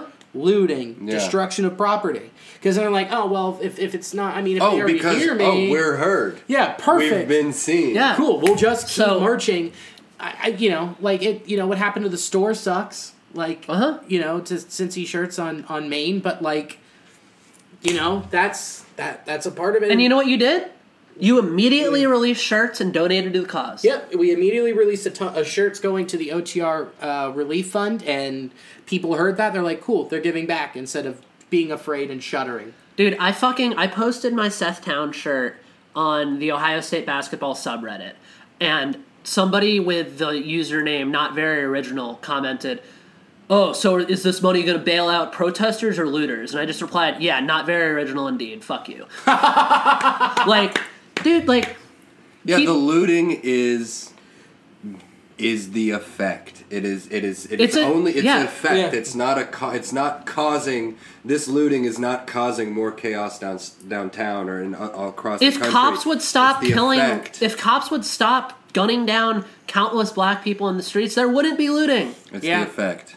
Like, and it's like, again, like, if you are screaming for hundreds of years and aren't heard, what the fuck else are you gonna do? Right. Because they're not like, they aren't like our best interests as like n- normal like lower middle class white people. Our best interests aren't even represented by the government. No. How about people that have been like intentionally manipulated to contribute to our economy by slave labor, both literally as slaves on plantations, and then now in the prison industrial complex. Like, what the fuck do you want to happen? Like, I'm not mad about the looting. Like, it, it's a. I, I feel. I feel. I feel Right. for you guys. Like, I. I think it's possible to do both. It's like I do feel bad for the small independent businesses that are suffering, but like. I understand it and I support it. Like, what the fuck else is anyone supposed to do? Right. it, it- it's clear over the hundreds of years that this country's existed that money is the only way to get anything done. So yeah, fuck up the money. Yeah. fuck up the money. What's the money up. what's the blackout Tuesday where uh, people of minorities will not be spending any money whatsoever that day, and it'll cost what the uh, business owners ten trillion dollars. Was that July tenth? Is that the plan? That's so. That's how you do it. So that's a small start. I don't know. I just. I just know that Cincinnati's gotten dragged pretty hard through this. We had we went this city went viral twice for like well, Cincinnati. the wrong reasons. we have such a deep history. It's of a this. Oh, real, yeah, real. it's- Cincinnati it's the is god is goddamn almost segregated. I taught up at Mount Healthy, and it was uh, greater than ninety percent black. Yeah. it was an all black school. yeah I taught six classes a day, and in five of them, I was the only white face. Yeah. it's a segregated school. Yeah. I mean Cincinnati. And the countries are cities all across the country are this way, but Cincinnati in particular. I mean, don't get it twisted. Uh-huh. There's two. There's there's two parts of Vine Street. You know, there's like Yeah. two or three t- completely distinct. neighborhoods on one street. Don't Yeah. look like the same city. Look at Republic. yeah. Oh, Republic. Republic's the perfect example. Yeah. One, where Timothy Thomas got murdered, and two, one side of the street has um, the, the the homeless coalition and low end housing. and a park full of people strung out on drugs. Yep, and then on the other side, half to seven hundred and fifty five thousand dollar condos. Yeah. it's like so wild. And Salazar's there. I mean, look, Jose is a good is a great dude. I'm not calling him out in any way, shape, or form, but it's a high end restaurant. It's fine dining. Yeah. And then down the street you have you you had what was that two fires on this in the same night or Yeah. you know you check Citizen there's always there's always something going on there on the other side of the street it's crazy that's and it's economic segre- segregation so, and it's bullshit I mean, look look at Clifton. It's like Clifton is like three fucking places, and it's like Yeah, And- with your gaslight district, Mm-hmm. and then you have Ohio. Yeah, it's wild. it's this and like i so i wrote an email to the clerk of council to i think the way that works is they forward it around and that's what i said i said in the email i was like hey we have such a profoundly bleak history with this stuff already. Y'all have two options right now. Darwin's coming for you one way or not like darwin will come for you. Like this is what's going to happen. You will either do the right thing or you will be made you will be a mockery of it you will be a mocked for the rest of your lives and you will be voted out of office and you will be spit on by everyone in the city because it's we fucking had enough. Yeah. like it, and like even look at down like look at the way downtown was made. Like over the rhine is downtown and they kept the stadiums away from like the heart of it you know? It's Yeah. like it's it's just mind numbing and it's just so big and it's like fuck man. Like enough said like at what point do at what point do the people that make these decisions stop being human beings? Like the other day somebody like talked to me about i was talking to somebody about mitch mcconnell and they said yeah he's pure evil and i said i think in order to be evil you have to have a soul Yeah. Yeah. in order to be evil you have to know what good is and i just don't think he's capable Yeah, of that. That's he's the not. difference between like evil and like just truly just malevolent or whatever word I'm yeah looking for. trump is the same way Yeah, no, Yeah. like broken, sociopathic. Yeah. you're talking about like. I mean, he's. It, this is. It, it's not even like, oh man, aren't we so? It's like he. His brain is decaying, and he's a psychopath. Yeah, he's- he's a capitalistic, greed, money, just monger. Yeah, and he's the definition of white privilege. Yeah. he is the epitome of it. With his father giving him his fortune, with his father giving him a small one million dollar loan to get Yeah, started. yeah, just get it going. just to get it rolling. Just fucking bananas, dude. So, and he's that. I mean, even what what Andrew posted today about Trump in the early '80s at at one of his his at all of his casinos. Um, if he was coming, they hid all of the black employees. Yeah, Just I he saw didn't want to see it. Fuck that. And then Nixon sued his ass for not renting out to black people. uh-huh Like- Nixon. Nixon. Richard Nixon. Like, Yeah. yeah, That's Richard Donald Nixon, Trump. who started the war on drugs Yeah. specifically to incarcerate black people, acu- like crack down on Trump for Yeah. being right. Like, and Trump is now the president. Like, that is how ingrained this is in our country. That shit like that is just forgotten about. And you know how the prison complex really has peaked and where it is now? It's fucking because of Bill goddamn Clinton. Don't get it twisted. Isn't that insane to think about how much we regard him as a great president, but yet he fucking poured the brick, the concrete to make that wall, to make this uh, this complex a shit show. yeah. Made it all privatized. It's easier. It's easier to be privatized when you're as a Democrat and a liberal. You're supposed to have the government help out in any way possible, and yet he fucked that up and did that. That's insane. Well, it's like looking at J.C. Penney. Like they pulled the second it went public that the, their entire workforce pretty much was in prison. Like they pulled out of it. Like you know it's not okay. Yeah. You know it's not okay. And it's like some somebody in Thirteenth said uh, that at this point it's like so much of our economy depends on it. It, it just it there's so many issues that just stack up here. Okay, so you these companies will go under if they can't afford to pay people correctly. Okay, then go under, fuckers. Yeah. That's bad Yeah. business. Yeah, That's exactly. called not knowing how Yeah, your your business works. model's broken. Yeah. Yeah. If you if if you can't afford to pay people minimum wage to do your shit for you, then you're bad at your job and Yeah. you shouldn't have it. I Yep. even hate the phrase minimum Yeah. wage. It's Yeah. so insulting. You're to, to pay somebody The minimum the yeah. minimum. Yeah. You call it minimum wage. Yeah. You're just gonna be that on the nose with Yeah. it. You, you're just gonna you're just gonna look at you know millions of Americans and be like, we are paying you the minimum. Yeah. Well, it's also them like what, right, right off what you said. Like they're basically looking at you and saying, legally, if I could, I would pay you so much less. Yeah. Yeah. Half of Fuck this. you. Half of this. I don't need you. You just need to be a body in here. I hate that term. Like, ah, we just need bodies in here. Well, I'm and like, like- what? Fuck you. That's a person with a name and feelings and pets at home. Well, and Yeah. then adding on to that, like a big argument is always, oh, like black people could get like i- if they want like why do they why don't why are they why don't they get a better job if they're like so like if they're complaining so much about working at McDonald's why don't they get a better job? Well, it's not really an option when you're already living paycheck to paycheck. Oh, they could go to college and get a better job. No, they Okay, can't. so the No. entire college system, which was also pretty much privatized and is so fucked up, Damn well broken in itself. destro- No and completely crippled our entire. Ge- Thank fuck I didn't go to college. dude, same. One hundred percent. Completely boat. crippled our entire generation. None of us are gonna like it. It will be exceptionally rare for anyone in the millennial generation to buy a home. When that like.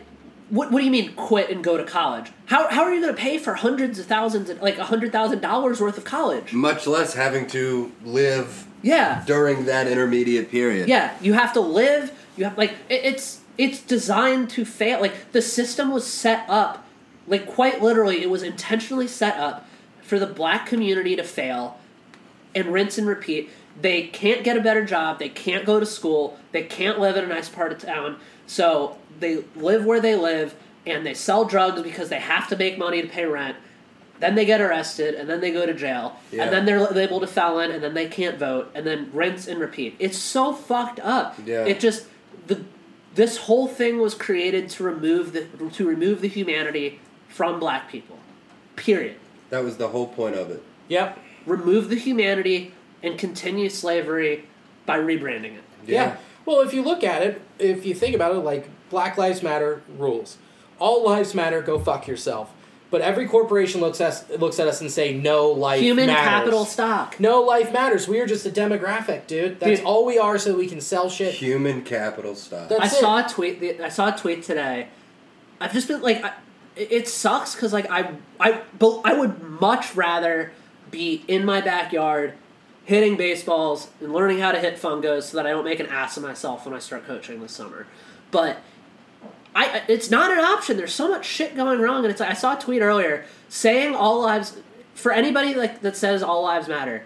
Okay, so on 9-11, if I were to say all buildings matter, how would you feel about that? Yeah, that's Yeah. from um, that Michael. That's uh, I saw that tweet too. Yeah. Not that this really matters, but it does. Yeah. Uh, that is that is from Michael Che's.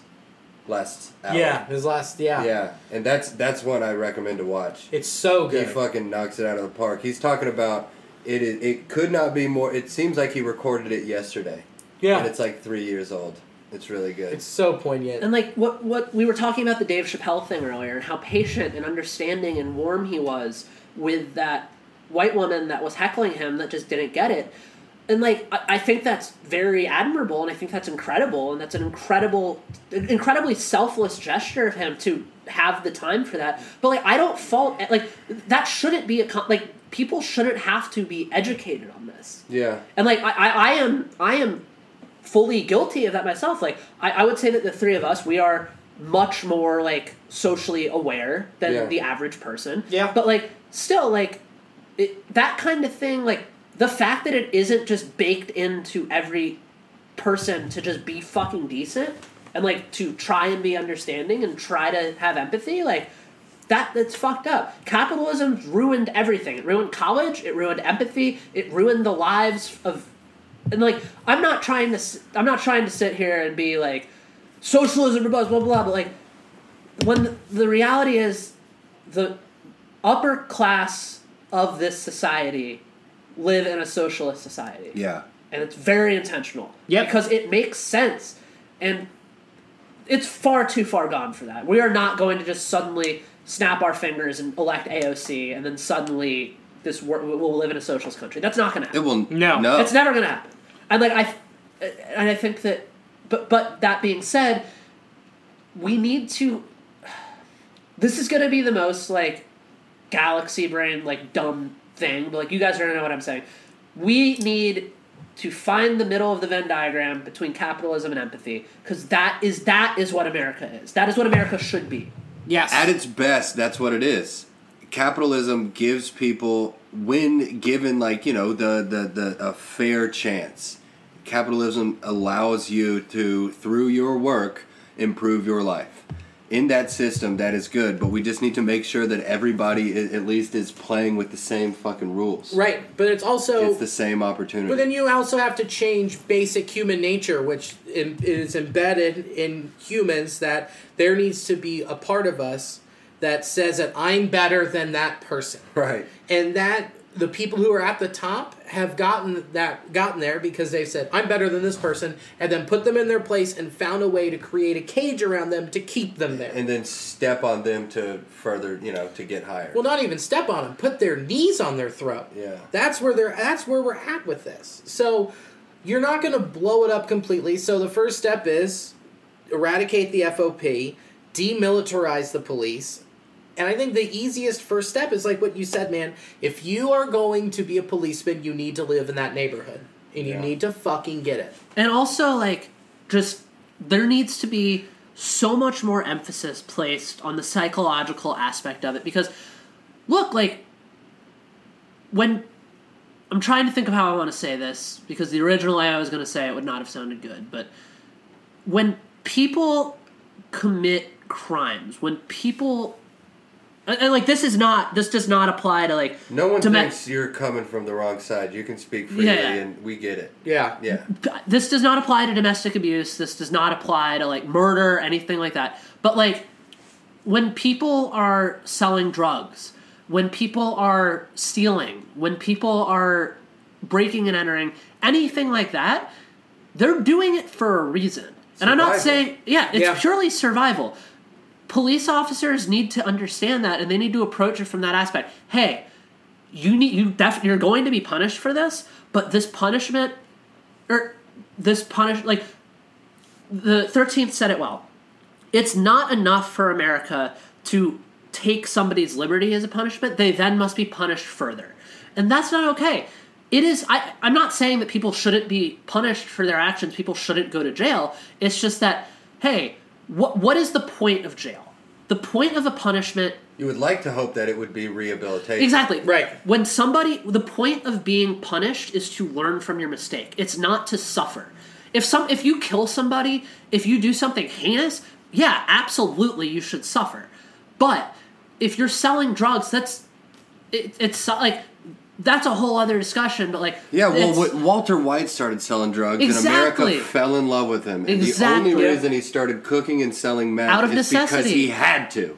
And there are so, dude. ev- I'm so glad. That's you such know, a good way to put it. You know it. what I'm saying? It's like we. It's like, oh yeah, look, he was backed into a corner. He had no other choice. His hands were tied because of the system that he was within. So he started cooking meth to save his family. Yeah, look at Well, what- dude, that's every fucking kid selling crack on the corner in Yeah. Avondale. It's all of them. Uh huh.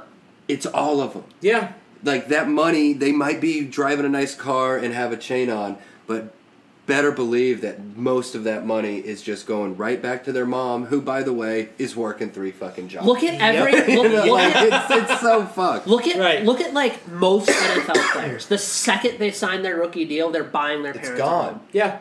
Like that's what this is. It's like it's survival and it's the human instinct to persevere. And it's beautiful. It shouldn't be like it should like it's beautiful in that sense, but like that shouldn't be like what people have to do. Hmm. If there were equal opportunities, they wouldn't have to do that. Right. If they weren't just shit on and stomped on constantly by every single component of our government and country. Well, look at look at that. Remember Hard Knocks when it was the Browns. Yeah. Remember the the defensive end who had to sit all the rookies down and sat them down and was just like, "Look, this is how you're supposed to use your money. Once you get this paycheck, invest it here, spend it here, take a little bit for yourself to spend and buy something stupid, but you need to invest and do it this way. Work with your money." These guys were in college. Why weren't they taught that? Right. Oh wait, so they can just put it back into the system and keep funneling it back out. we keep talking about systems and uh, education came up uh, i know it's a fact in ohio and kentucky i don't know about other states across the country but public schools are funded by the property tax from within their school district Yeah. so schools in the hood get the funding from Uh-huh. property taxes. That's exactly of- what happened of in Ferguson. Nothing homes. Yeah. Absolutely. Indian Hill, that public school is getting the property tax on ten million dollar Oh, homes. and think about this with with Cincinnati public schools, right? You're like, wow, there's a resurgence in over the Rhine. Look at all these people coming down. Yeah, but all these people coming down and buying those super expensive condos, they get tax it's abatement. sending it back up to fucking Loveland. No, it, they're, it's tax abated. Down here. Down here, if you were to buy a condo, you have like oh, even there's one on the like, corner. Real estate. Yeah, like right around the corner with your property tax. Yeah. Guess what? They have an abatement for 15 years if you buy that 1.7 million dollar condo. You don't have to pay taxes. You don't have it? to pay property taxes, or it's at a much reduced rate. So what's it's not going back into the system, but yet these people are living high on the hog, Yeah. Already rich. Already rich enough rich. Uh-huh. to buy a second condo downtown. right? So that's fucked up. That's what's bullshit. huh? I mean, all of it's bullshit. There's so much, it, and there's there's I want so if okay, let's let's boil it down to this, and just try and keep it focused. If if we're doing this and we're protesting and we're and we're doing this, the first step was to make sure that all four of those policemen Are in held Minnesota accountable. accountable, right? And then the people who went in and murdered Breonna Taylor are held accountable, and the list goes on and on and keeps the book open. What is what what is the next step? Do we then go? We need to demilitarize the police force. Is I that the next I step? think it's all the same conversation. I think it's all this. Like it is all. Everything ties into another. Here- if you start holding these police officers accountable for their actions, there is no choice left but to enact all these other police force changes. Sure. Because the only way the only way to stop these animals, and by these animals I mean the police officers who have no regard for empathy or human life, right. and again, we, we taught we touched on this earlier. I'm not saying all cops, but like the only way to get the only way to move forward is if you start holding them accountable, then the police force will thin out real quick. Yeah. Well, here's here's where Absolutely. I you're absolutely right, but here is here's the issue. Watching Cincinnati, goddamn, they had they got all of the the the leadership that was important. They had the attorney fucking general, the mayor of Cincinnati, the head of the FOP, the police chief sit down, and they wanted all of these reforms. You know what they got out of these reforms? They got more African American. They wanted like More black cops. they wanted more black cops. They wanted the cops that if they lived in the neighborhood, if like if you're working in the neighborhood, you need to be from that neighborhood. They needed to be completely retrained. They asked for a ton of stuff. You know what they got? A few more African American cops, and the only thing that they tra- they changed in their training was they can't just go up and pat you down and ask you what you're doing, and they can't just come out of a car with their gun pulled. That's it. And you even you even had at that point, you know, you had the federal government who didn't want to be involved involved. So you have to kind of keep focused and ask for the specific things you need that you think could be easily fixed first and then keep coming back to the table. You can't fix it all at Uh. once. You've got you have to you Well, have that's what's to be frustrating is that all of it, I, and It's I, all And I can't begin to, to understand the logistics of making changes at this scale, but like, they're they all seem like easy common No, that's what I'm saying, Like, like, the I- I eight just- things that we're calling for are does. Yeah, like I, I, I disagree Right. with you on that, Billy, because it's like I, I think that when we're talking like when we're talking about like dismantling capitalism, yeah, that's like a step by step kind of thing. But when we're talking about like police reform, it's like at least I don't think it's that fucking hard to like like I don't think like I think it's as simple as you enact these changes, but period first and foremost, as you said, these cops need to be held accountable. If you if you turn off your body cam or cover it up, if you hide your badge number, if you are see if you if you are if you do any of this, if you do any violation, you are I think we can all agree that person is bad at their job. Yep. Yeah. Fired. Done. End of story. So starting with get rid of that fucking union because they're fucking ghouls, and I think that if you uh, everything else is not a dramatic change if you can start holding police accountable because at that point it all does itself for you Agreed. because I'm, I'm not saying that the second you hold police accountable and enact some of these changes that that murders of innocent people will stop but it will they'll have to at least think about it they'll have to at least give it a thought because up until now no one gave a fuck Right. because nothing's gonna happen Right. So that's what I'm, I'm with you on that. That's why I'm saying it stays focused, and you go in with these few things, and then eventually, like you said, it will fall into place, and they will get changed, and it will be a lot quicker of change compared to where we are now. So yeah, just if we stay focused and combined on what exactly we want done, those things get fixed. Then we just keep going back to the table, or they take care of themselves. So what? Number one, we want these men held accountable. We want them charged for murder, and we want to break up or at least change a shit ton of the FOP. Like we need to reform and be able to vote on it and have our voices being heard because that's fucking our money going into that bullshit. Like last year, the city of Cincinnati spent two hundred and twenty five thousand dollars on on the police department. Yeah, gotta be more than that. Yet, or their budget was two million, two million two hundred twenty five thousand. okay So if that's going into there, and we're closing and combining schools, and we're closing hospitals, like, isn't that fucking wrong? Like, if I like last night, we're sitting out on our on our in, in, enjoying our right white privilege, sitting on our rooftop patio, right?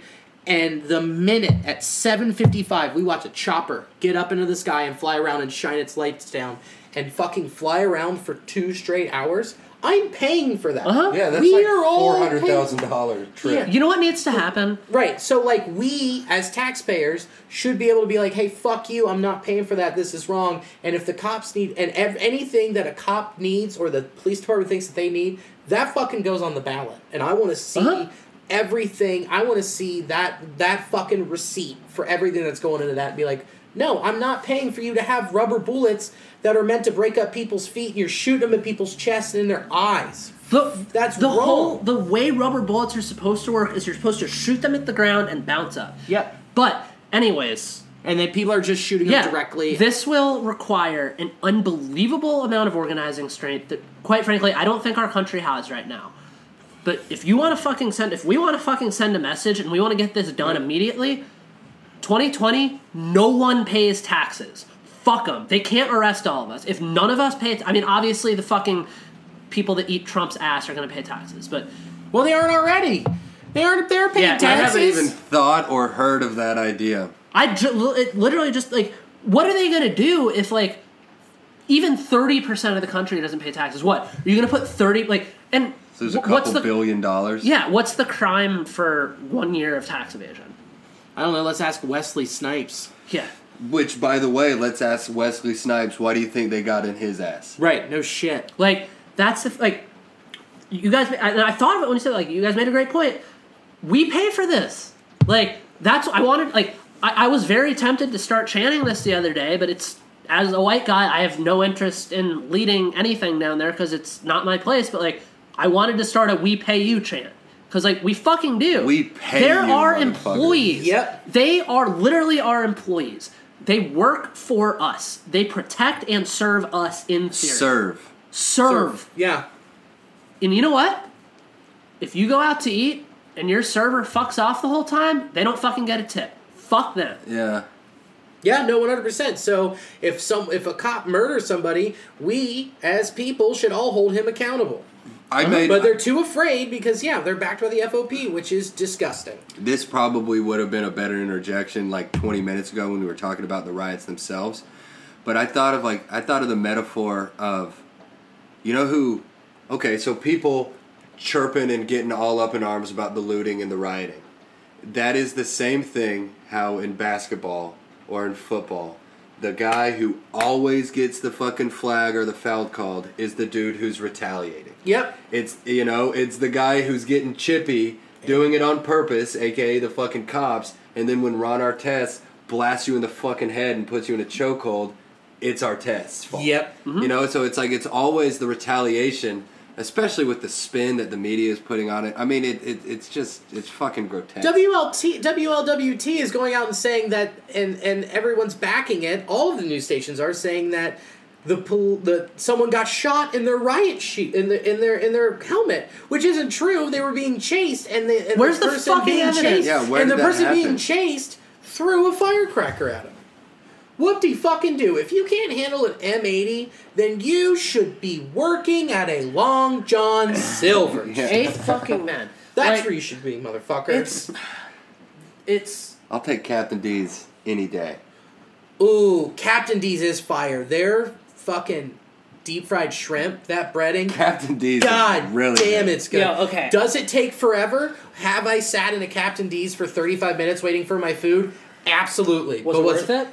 Absolutely. Dude, I watched The Ugly Delicious last night about uh, the relationship between Vietnam and Houston and Vietnamese. Oh, food it's such a good food. one.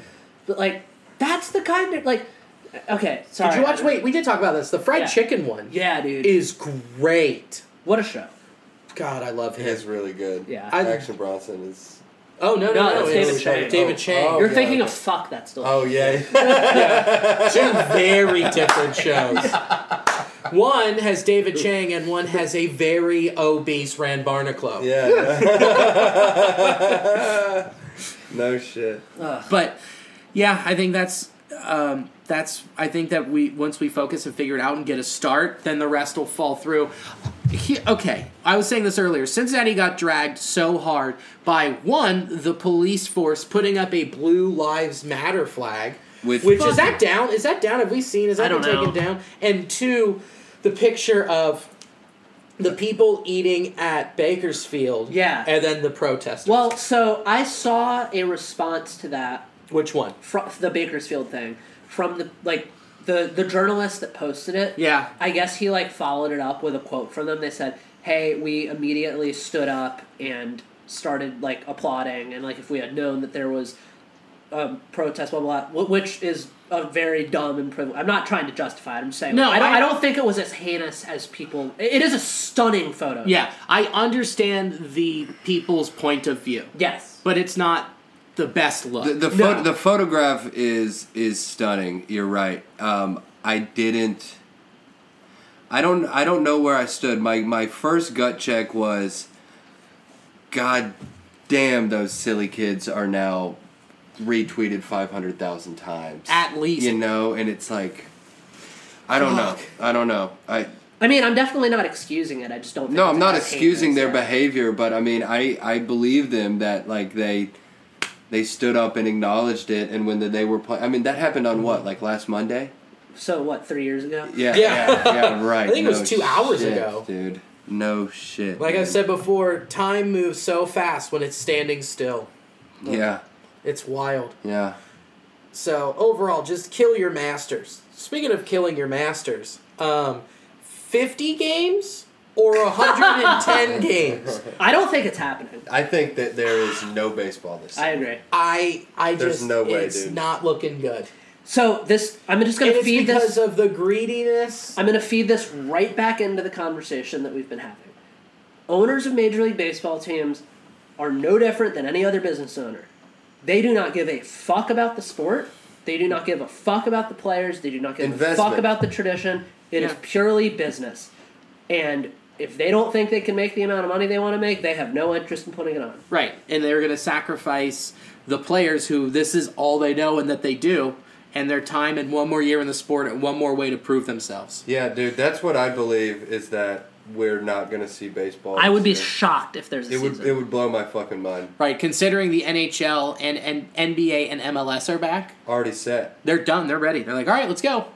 How how crazy is it that uh, the ownership? Well, e- except for the MLS, that took a minute, and then they came to the table like, all right, here's the CBA. But how is it the NHL and NBA have such good relationships with their Well, players? to be fair, they had a lot less to deal with than than MLB. True. MLB has a full season and postseason and spring training to deal with. Yeah. NHL and NBA just are like, okay, we're Here's at the playoff end. scenario. Yeah, we're at the Yeah. end of our regular season. What do we do? MLS, here's a tournament. Yeah. That's what they're doing. Right, and and then the NHL also postseason. Yeah, so I get that, and there is a lot of money on the line. But here's the thing about like we talked about before, there's a lot of money and and eyes. There's a lot of money to be made in eyes watching the sport more than before. Uh huh. So fucking And most and so much of baseball money is TV money. right. So just put it the fuck on TV, and it's gonna get watched more than it's ever been. That's what we were talking about last week. It's like, look, if you're worried about revenue because you can't let as many people into the park, all right, cool. Don't let people into the outfield. Tarp it off. Sell advertisements. Yeah. Done. Easy. So they're Yeah. doing in Korea. Uh, the, what, like, the thing that bothers me is that the, the refusal to think outside the box. But it's not that they don't care, but it seems like they do when they come to the table and say, "Hey, we'll give you a prorated salary based off of." Dividends or whatever from the season with advertising and whatever we can. Basically instituting a salary cap. But, but then the players were like no here's a 110 game season. And they came back and said 50 games plus plus playoffs which is still the same offer because if you prorate it it's still only 33% of their salary. And also, like the owners, so they like, took more away. Yeah. They know exactly Their what they're counter offer was taking more money. yeah and like, That's like so fucking they like crazy. what is the point of a 50 game season? There isn't one. No one gets into a rhythm. There's people who have 50 game c- cold streaks and then they come back and have a great rest of the season. Yeah, Jay Joey Bruce's Votto. entire career. Yeah, yeah, no shit. Puig last year. Yeah, you're gonna. Puig had an incredible statement, by the way. I didn't see his. Did he? What'd Yossi have to say? All right, let me read Puig's statement. Love that, aloud man. For the class. Also, Amir Garrett's, his girlfriend's His girlfriend's or statement. fiance. Oh fuck! And then the Red statement was solid too. I And liked then- what the Reds have to say. I don't know what white So- intern typed that up, Yeah. but it was pretty good. It was So really good. So Yasiel Puig. Seven years ago, seven years ago today, I played for the very first time on a major league field. I fought so hard to get here. America was a dream. Today, as I look back on that memory and take account of everything that I've lived through since then, I want to speak up for the very first time about my personal experience as a man of color. I came from a country where I could not speak up, we could not express our thoughts, and protests were, were and are a punishable act. I want my black brothers and sisters to know that although I've had the privilege of playing on a national stage, that privilege has not prevented me from feeling the sting of being an Afro Latino man. My privilege has not afforded me the total escape of others having preconceived notions about me based on the color of my skin. Today, seven years later, now a proud American citizen, I will raise my voice and demand the necessary change. It is time that everyone is treated with the respect that all human beings deserve. Black, brown, yellow, or white, our hearts are what matter. Let's keep taking these steps forward and give our children the beautiful future they deserve. yeah, Yossi. And then Amir Garrett's fiance's statement was hard body. Uh, th- they're a match made in heaven. Yeah, it- They're a match made in heaven. It was so hard. they're just so Is she cold? heady. Is, is she is she as cold as I think she is? So he he captured Filthy. it. He captured it. The Queen has spoken, and this was on her Instagram. To the silent family and friends, I want you to remember your silence when you want tickets to a game. You want to talk about baseball with Amir. You want to f- FaceTime us to prove you know him. You want an autograph for yourself or for someone else. You want a picture. You want the inside scoop. You need money. You need a connection. You want a jersey. You want merchandise. You want to follow back on Instagram. You want to stream. You need gratification that you aren't racist because you don't get to love him for his profession, but not for the color of his skin. We see you, and if you aren't behind us, you're against us. Bet. Baby. Yeah. Match made in heaven. Bet. Just hard, just hard as fucking nails. Yeah, like yeah. they were both created in the same lab that Wolverine was. They Yeah. have adamantium bones. They're indestructible. Hard body. Fucking rules. Here's what the Fuck yeah. Reds said. Speaking of Wolverine, did you see that video from? I think it was L.A. Some fucking dude. No, New York. Spider-Man. it- No, yeah, no, not. I, I know the girl who took that Spider-Man video. Anya. She stayed at our house when she was down from New York. Funny comic, but uh, um, no, it was in the Bronx. Some some fucking Trumper got out of his car during the protests and had like this sword glove on. Wow. What the It was fuck? like Wolverine, like it was very scary. But I mean, he just looked. He like had a bowl cut, old man. Of course. Just Yeah. a horrendous looking human being with like swords duct taped to his arm. It's like, Jesus. god damn, that's who you're sending out. Uh, Well, that's that's that's another thing I want to touch on. oh, uh, here's what the Reds said. Okay, yeah, hit that. The Reds share in the pain and anger felt by our nation at the horrific and senseless killings of George Floyd, Ahmaud Arbery, and Breonna Taylor. We offer our condolences to their families whose personal loss, losses must not be overlooked as we collectively grieve our society's shortfall. These blatant acts of racism not only demand our outrage, they necessitate that we address the fear and frustration felt by the members of our black community. We echo Major League Baseball's statement in saying, Our game has zero tolerance for racism and racial injustice, and addressing this issue requires both action, both within and within our sport and society. There is work to be done. The Reds open ourselves outward and offering our platform and leadership to help elevate these necessary conversations around racial inequality. And we focus inward as we hear from members of our own organization at the Real Hunter Greene. The Reds are committed to bringing positive change, greater equality, inclusiveness throughout all of our communities. And then Hunter Greene's statement is great. Hunter Greene. Kills it. What a fucking guy. The value and respect of for my life as a human being has to be extend beyond has to extend beyond my uniform. The saying is true. I am more than an athlete. I am an object. I am more than a number. I am a man who is a black I am a man who is a black man living in America and with this reality comes a host of experiences. Waiting to be associated with me for my connections, fame and no- notoriety cannot outweigh the appreciation, love, value and understanding of me as a human being. I experience racial profiling every day, whether it's in my car, when I walk into a room to discuss business, or simply eating at a restaurant. I want to encourage people to think about if you have contributed to making someone feel less than or not belonged. Everyone brings something to the table. Everyone has value and everyone has something they can bring to make your corporation, organization, or group better. The importance the importance of inclusion speaks to me and should speak to you as well. I have always led my life through inclusion and respect for all, and I will continue to do so. What a fucking guy. What a I'm guy. so it. fucking proud Banged to it. call myself a Reds fan. 'cause Yeah. Guys like him. Yeah. he rules. He's the best. I'm so glad we didn't trade him for Francisco Liriano. Yeah. You mean Lindor? yeah. Lindor. Why did I say Uh, Liriano? That is a huge. I mean, on a baseball, yeah, I would have done that, but like Hunter Greene's dead. Hunter I, Green rules. Um, I don't know. I just, I guess like to uh round third and head for home. Shall Love we? that. Um, I just wanted to say like, if anybody out there like is struggling, I mean, every white person should be uncomfortable and should feel like pressure to do something because you goddamn right you should. If you want to get on the right path, please hit me up. Uh, I'm on Twitter and Instagram at Sandy Dammit, uh, SannyDammit at gmail.com. Like, I am involved in a lot of different things, uh, politically and socially. Like, I would love to get you on the right track. I can point you out to organizations to donate to. Uh, if you want to support bail funds, our honor for a sick tea and money to bail funds. But you got to be doing something positive. Every single person listening to this is listening to this because they're a baseball fan. You have reaped enjoyment off the backs of black labor. I'm sure you listen to rap music. I'm sure you listen to rock and roll. If you don't, or both, everything that goes on in your life culturally, for the most part, is owed to black people. You don't get to enjoy that without contributing. Every fucking person needs to step up. Pl- Yep. I genuinely mean it. If you have, if you're lost, confused, you don't know what to do, I would love to give you some advice and try and help you out with that. Uh, but above all, fucking listen. Don't ask your black friends how they feel. Ask them how you can help. Boom. Hit him. Um, I I don't really have anything to plug. Uh, going off of what Danny was just saying, instead of just like, I I instead of just texting your black friends and to to cover your own ass. And if you're listening to this, and if you've made it all the way through this podcast, chances are you're on the right side of this shit. But if you're even like me, who is somebody who um, I'm proud of how I've lived my life, and I and but there's still like a lot of work to be done. Um, look yourself in the mirror. Um, don't, you know, don't kick your own ass and make yourself feel like a monster of a person unless you have to deal with things that you have done in the past.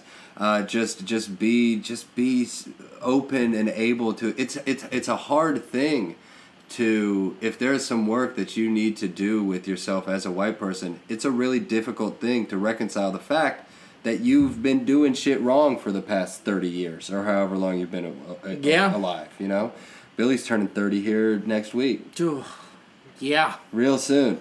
Yeah. Um, I'm not calling you out particularly. I'm just saying, I'm just saying, you know, yeah, to, to echo Danny, do what you can, go downtown wherever you live, stand in solidarity, make a donation, uh, buy a shirt, buy Danny's shirt, go to Cincy Shirts and buy uh, buy the shirts that they're putting out. That money is going towards uh, a, a good cause. But yeah, put your put your money where your mouth is.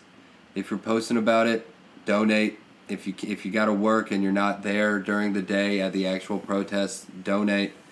Um, no, I wish that I had some super eloquent, wonderful thing to say that hasn't already been said, but that's all I got is just echoing the and and trying to practice the the things that I'm learning. Yeah. Um, let's elevate the playing fields. Let's all go out and put some of our money into black black owned businesses. Let's go to Alabama Fish Bar. Let's go to Just Q'in. Let's go buy a shirt at Black Owned. Let's go get a cup of coffee at Black Coffee. Let's go do some of that shit and put our money where our mouths are, like donating to the bail fund, do all that stuff. Um, also, if you feel so inclined, you can go to cincyshirts.com and buy a shirt that go and that money goes towards the OTR Relief Fund to help businesses who have been affected by uh, the looters and not the people protesting, but the looters. So you can do that. Um, also, if you need to feel some type of satisfaction or joy, you can listen to "Drinking at the Kids Table."